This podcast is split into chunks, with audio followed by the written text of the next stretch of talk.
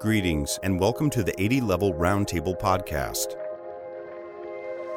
In each episode, host Kirill Tokarev invites video game industry leaders to talk about the world of game development.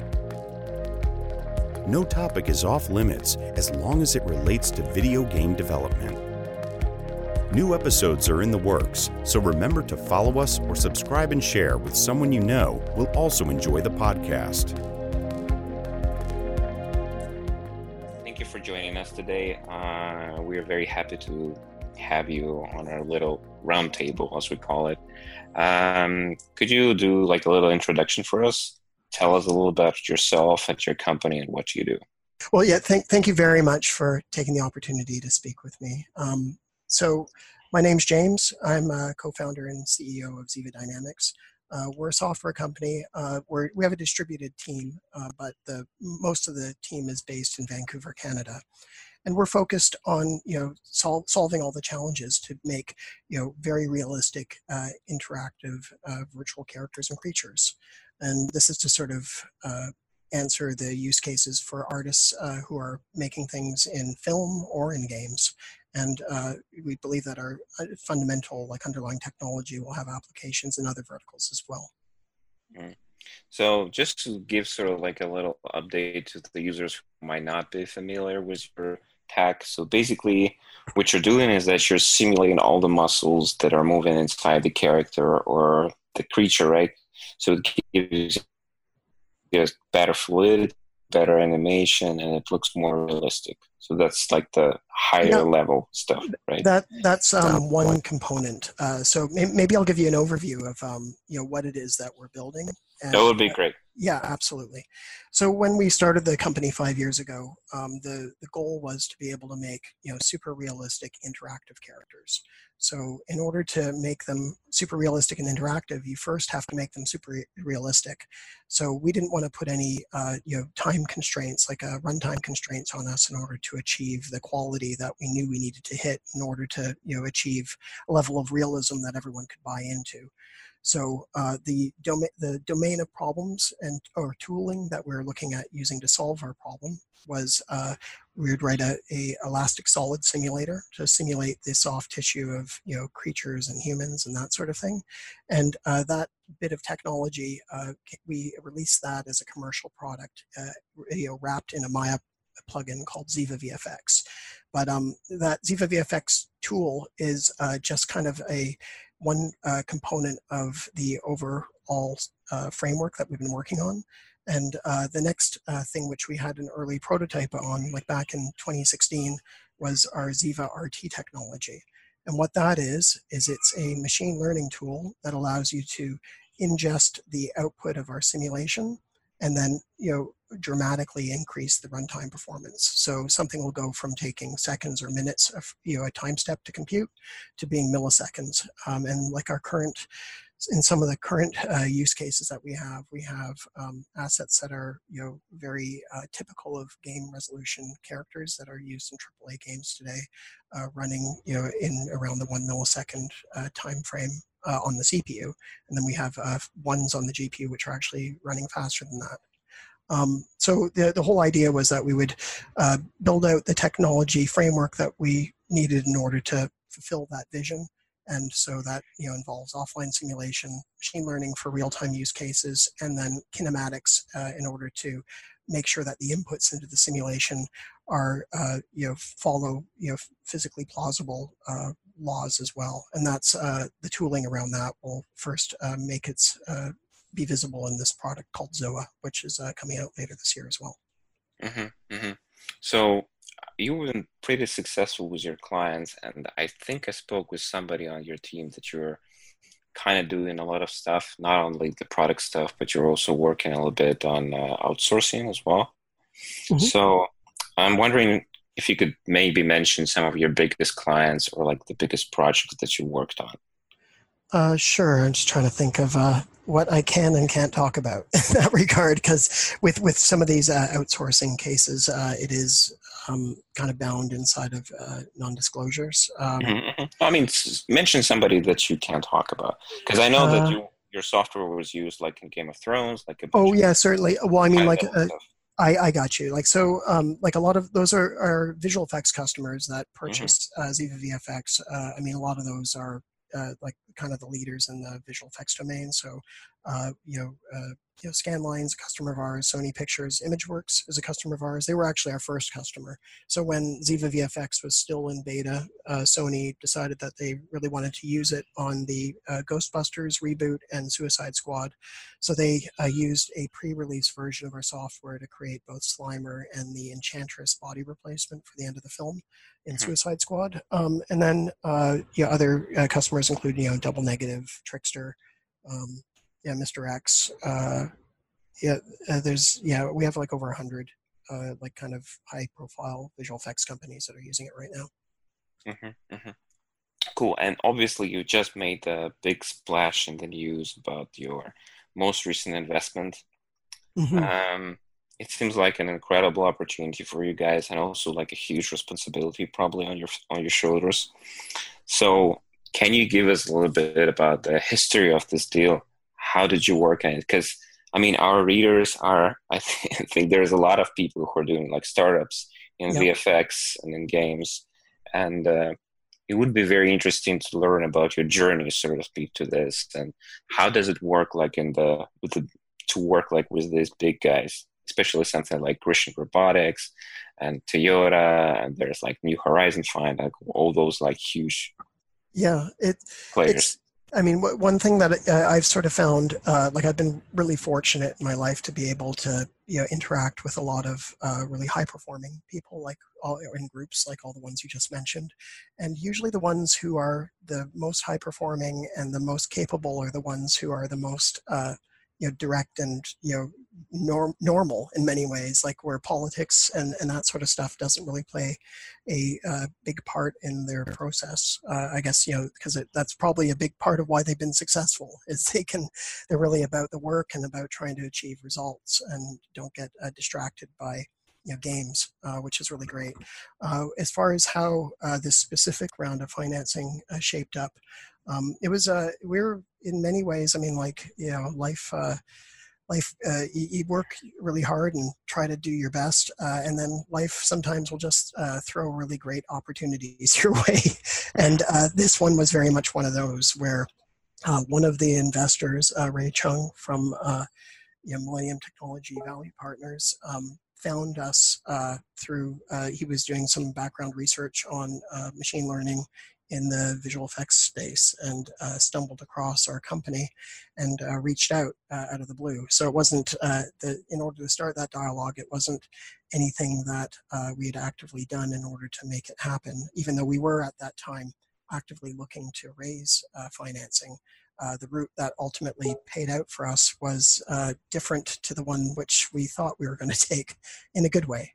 So that was pretty interesting. And then Ray, managed to bring in Dmitri and also Toyota AI. And Dmitri, obviously, and Grishin Robotics are amazingly well-positioned partners for the the ambitions that Ziva has, is being able to participate in gaming.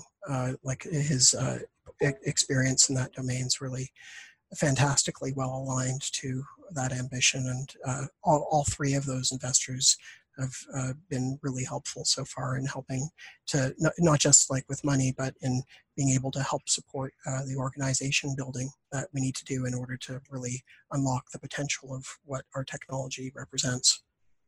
I think you're kind of breaking the template here, saying that you weren't actually looking for, I mean, you were looking, but you were not like actively going from door to door, so like to invest. Well, actually, I guess for clarity, we were doing that, but we didn't find these investors; they found us. So we were really lucky because we couldn't have found, like, we're lucky they found us, because it's such a great alignment in that way. Yeah, I guess there is kind of like this myth that in order to do something like that and to do this like elevated pitch to the right person at the right time, you kind of have to be like in the Bay Area, somewhere near San Francisco, and you have to be in this whole, mess that's going on there, like with all the startups, all the like people, and all those stories. But I guess you're not like from there, right? So you're not doing this active. Yeah, I think maybe there was a time when that was absolutely the case, and I think the odds are still probably like I think the odds of us raising significant financing probably would have raised it earlier had we been located there, but there has been a trend that I've read about where there are investors are looking further abroad now for opportunities, just because the Bay Area is so it's just been so trodden over as far as there are talented people the world over, I guess is what it comes down to, and San Francisco investors are starting to notice that, I guess. I mean, I'm here like in Los Angeles, and we kind of start feeling that as well. Because I mean, I had a funny encounter. So I have like one guy who's doing like a very interesting startup, also like an AI powered for games. Mm-hmm. And I say, well, I kind of have access sort of like to Grishin, and I can introduce you. So maybe you'd be interested. And he's like, I really appreciate your effort, but we're getting approached so often. Yeah. From all those different people, and sometimes they're like not really investors, and they're like a very small team, so they have to work. And he's like saying, maybe we shouldn't do it, like, because maybe they're not serious. And I'm like, man, that's Grishin, that's like the founder of Mail.ru. I mean, yeah. And he's like, oh, okay. So yeah. That was the funniest thing. To my next question, I think this is one of the things that a lot of people are interested in. So. What are investors are actually looking for right now? Because what you're doing is sort of like a very big hot topic and direction right now. Mm-hmm. Mixing AI with something like with your pipeline, with game development pipeline in particular. And a lot of companies are in this place. There's a lot of startups doing fantastic stuff. So I'm guessing like machine learning and AI is one part of it. But maybe there are more things that you can sort of share with us, and for us to understand like the logic behind their decision as well. For sure. Yeah. I mean, I think we kind of separate ourselves in a number of different ways. Like, so first off, like we have machine learning technology, but that sort of goes hand in hand with our physics solver. And because in our case, we're using, like it's kind of like, it's not technically this, but it behaves like this, where it's like a model-based reinforcement learning, where like in our case, our model is a physical simulation of the character. So we can synthesize as much data as we need to in order to make sure that we populate the domain really effectively. Like one of the sort of, maybe it's not talked about so much, but one of the things that make AI and machine learning problems challenging is marshalling up of all your data and making sure that it's presented in a good way for the algorithm to ingest. We have the benefit of having perfect data to feed into it because it's synthetic. So from a technology standpoint, I think that's one element that sort of separates us and has helped us to sort of achieve highly realistic results at scale in a way which would be very difficult to do with a pure photogrammetry approach for ingestion. The second space where I think we separate ourselves from a lot of the other companies in this space is our team is cross-disciplinary and has been from day one. Like where we were a group of, we have like world-leading engineers, like Yernie Barbic, my co-founder and CTO of the company. He's an associate professor at University of Southern California. He's an MIT 35 under 35, Sloan fellow. Like he's, like a world leader in this domain. And then the rest of our team, on the engineering side is, is up to that kind of a standard where everyone's really high performers. And then in my background, I came through the visual effects and animation industry, worked like a number of years at Weta Digital, which is Peter Jackson's visual effects company in New Zealand. And, myself and Simon Clutterbuck, who's also on the team here at Ziva, we won a Science and Engineering Academy Award for work that we did while at Weta Digital. So And then the art sort of side of our team has sort of been, we've handpicked, you know, team members which will help to reinforce that aspect of what we're doing.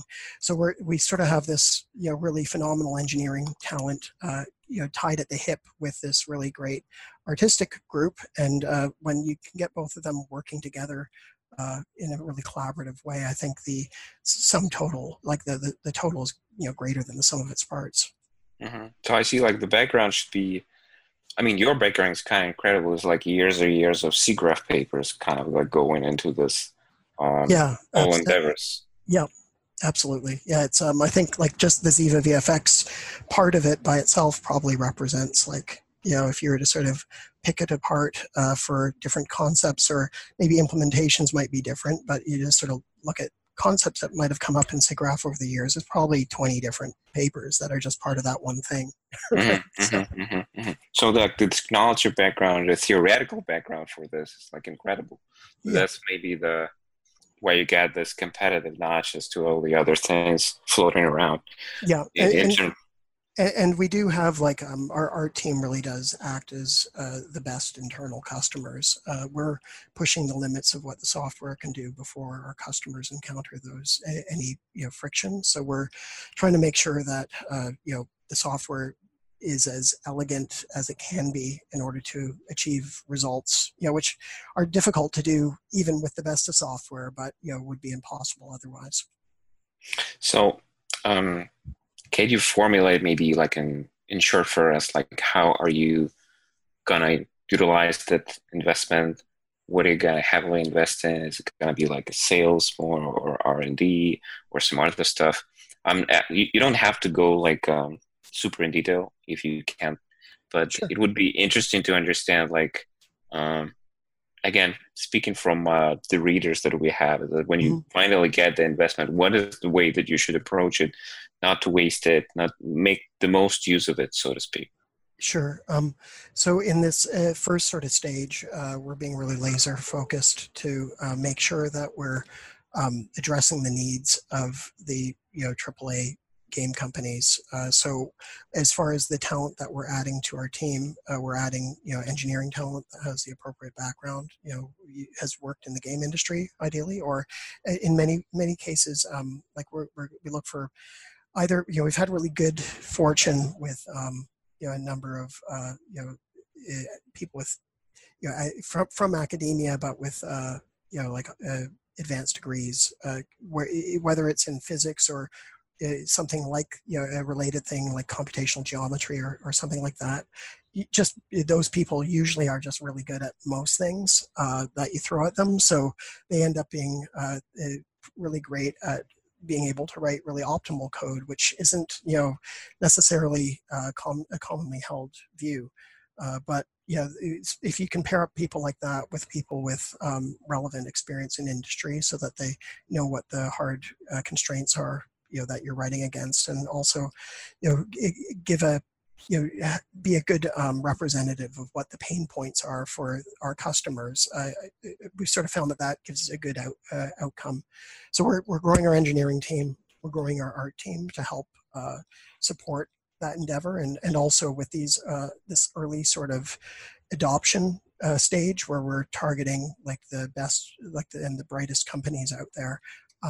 We're looking to sort of give them white glove treatment so that we make sure that there's little friction as we get our middleware out there and our products out there into that new market. And we want to make sure that everyone's happy with the whole process. So that involves us making sure that we can support them on all those sorts of fronts. Additionally, with an increase in the size of the team, that obviously impacts, you know, our operations and our, you know, IT infrastructure.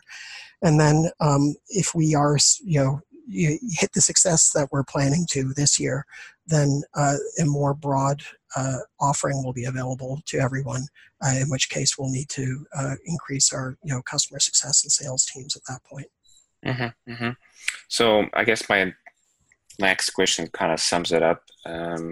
So you're at this avant-garde, like at this forefront of the new tech and 3D, and like in VFX and all. So what would you say are the big next steps for the technology and for the workflows? Because right now we see a lot of people playing with photogrammetry and 3D scanning. We see Unreal Engine doing this incredible Unreal Engine 5 demo with all the heavy geometry there. We also see a lot of artificial intelligence startups, a lot of stuff that Nvidia is doing with AI, where you can basically put a couple of colors on the, you know, on the screen, and you get like a generated image which looks like a photo. So there is so much going on, and we hear artists expressing concerns, saying that, well, maybe like if it goes like this, then I will be out of job. And like probably something like that happened before, like Substance Designer came out, and people who were doing like ZBrush textures, they were like, oh no, I'm going to be unemployed, and now everybody's fine. But yeah, I think Substance is a really good example of you know, a company which is doing something in a way that we really admire. Like they've made a really fantastic tool for creative people to be able to do more at a higher quality, and that's really like at a fundamental level who we are and what we're trying to make. We want to make it possible for creative people out there to fulfill their dream as far as the thing that they want to make. And you know, we don't want people, like, because we felt this pain personally, like you don't want to spend all of your time just getting an asset up to that 50% point. Like it would be, wouldn't it be great if you can get it to that 90% point much more quickly, and then focus on doing the things that's going to separate what you're doing from what the person next to you has chosen to do. And we're really looking to try to make it as easy and seamless as possible for people to really, you know, focus on the creative and not get hung up on technical limitations. So that's kind of like our philosophy. But as far as like kind of specific next steps go, I think a lot of that ends up coming down to, again, trying to simplify the user experience. Right now, when you're building a character simulation, there is still a significant learning curve in order to get a sense of how you adjust some parameters and what the expected output would be from the simulator when you've done them that way. But I mean, that is like a perfect problem for optimization and machine learning to solve, and to it'd be better to be able to, similar to what you sort of seen in rendering, for example, like where you have inverse sort of rendering type stuff happening. There's the same sort of opportunity exists in physical like dynamic simulation, and and that sort of thing. So we'll be definitely trending along that line. But before we even get to that, there's still no shortage of just really useful, more fundamental things that would be great to add to make the product more usable for our customers. Mm-hmm. Okay, cool. Well, thank you so much for your time. It's an incredible story, very inspiring. So I hope our readers enjoy it. And if you're looking for someone like technical artists or something like that, you can always jump to 80-Level. There's like a lot of people like that, very talented. Awesome. So yeah, I'm sure you'll be able to find someone. I will be. Awesome. Well, thank you so much. I appreciate the opportunity. Yeah, thank you so much. Okay. Thanks for enjoying another episode of the 80-Level Roundtable podcast. Check out upcoming episodes on the 80-Level website at 80.lv. Join our career site at 80.lv/RFP. And share our podcast with friends and on your social networks.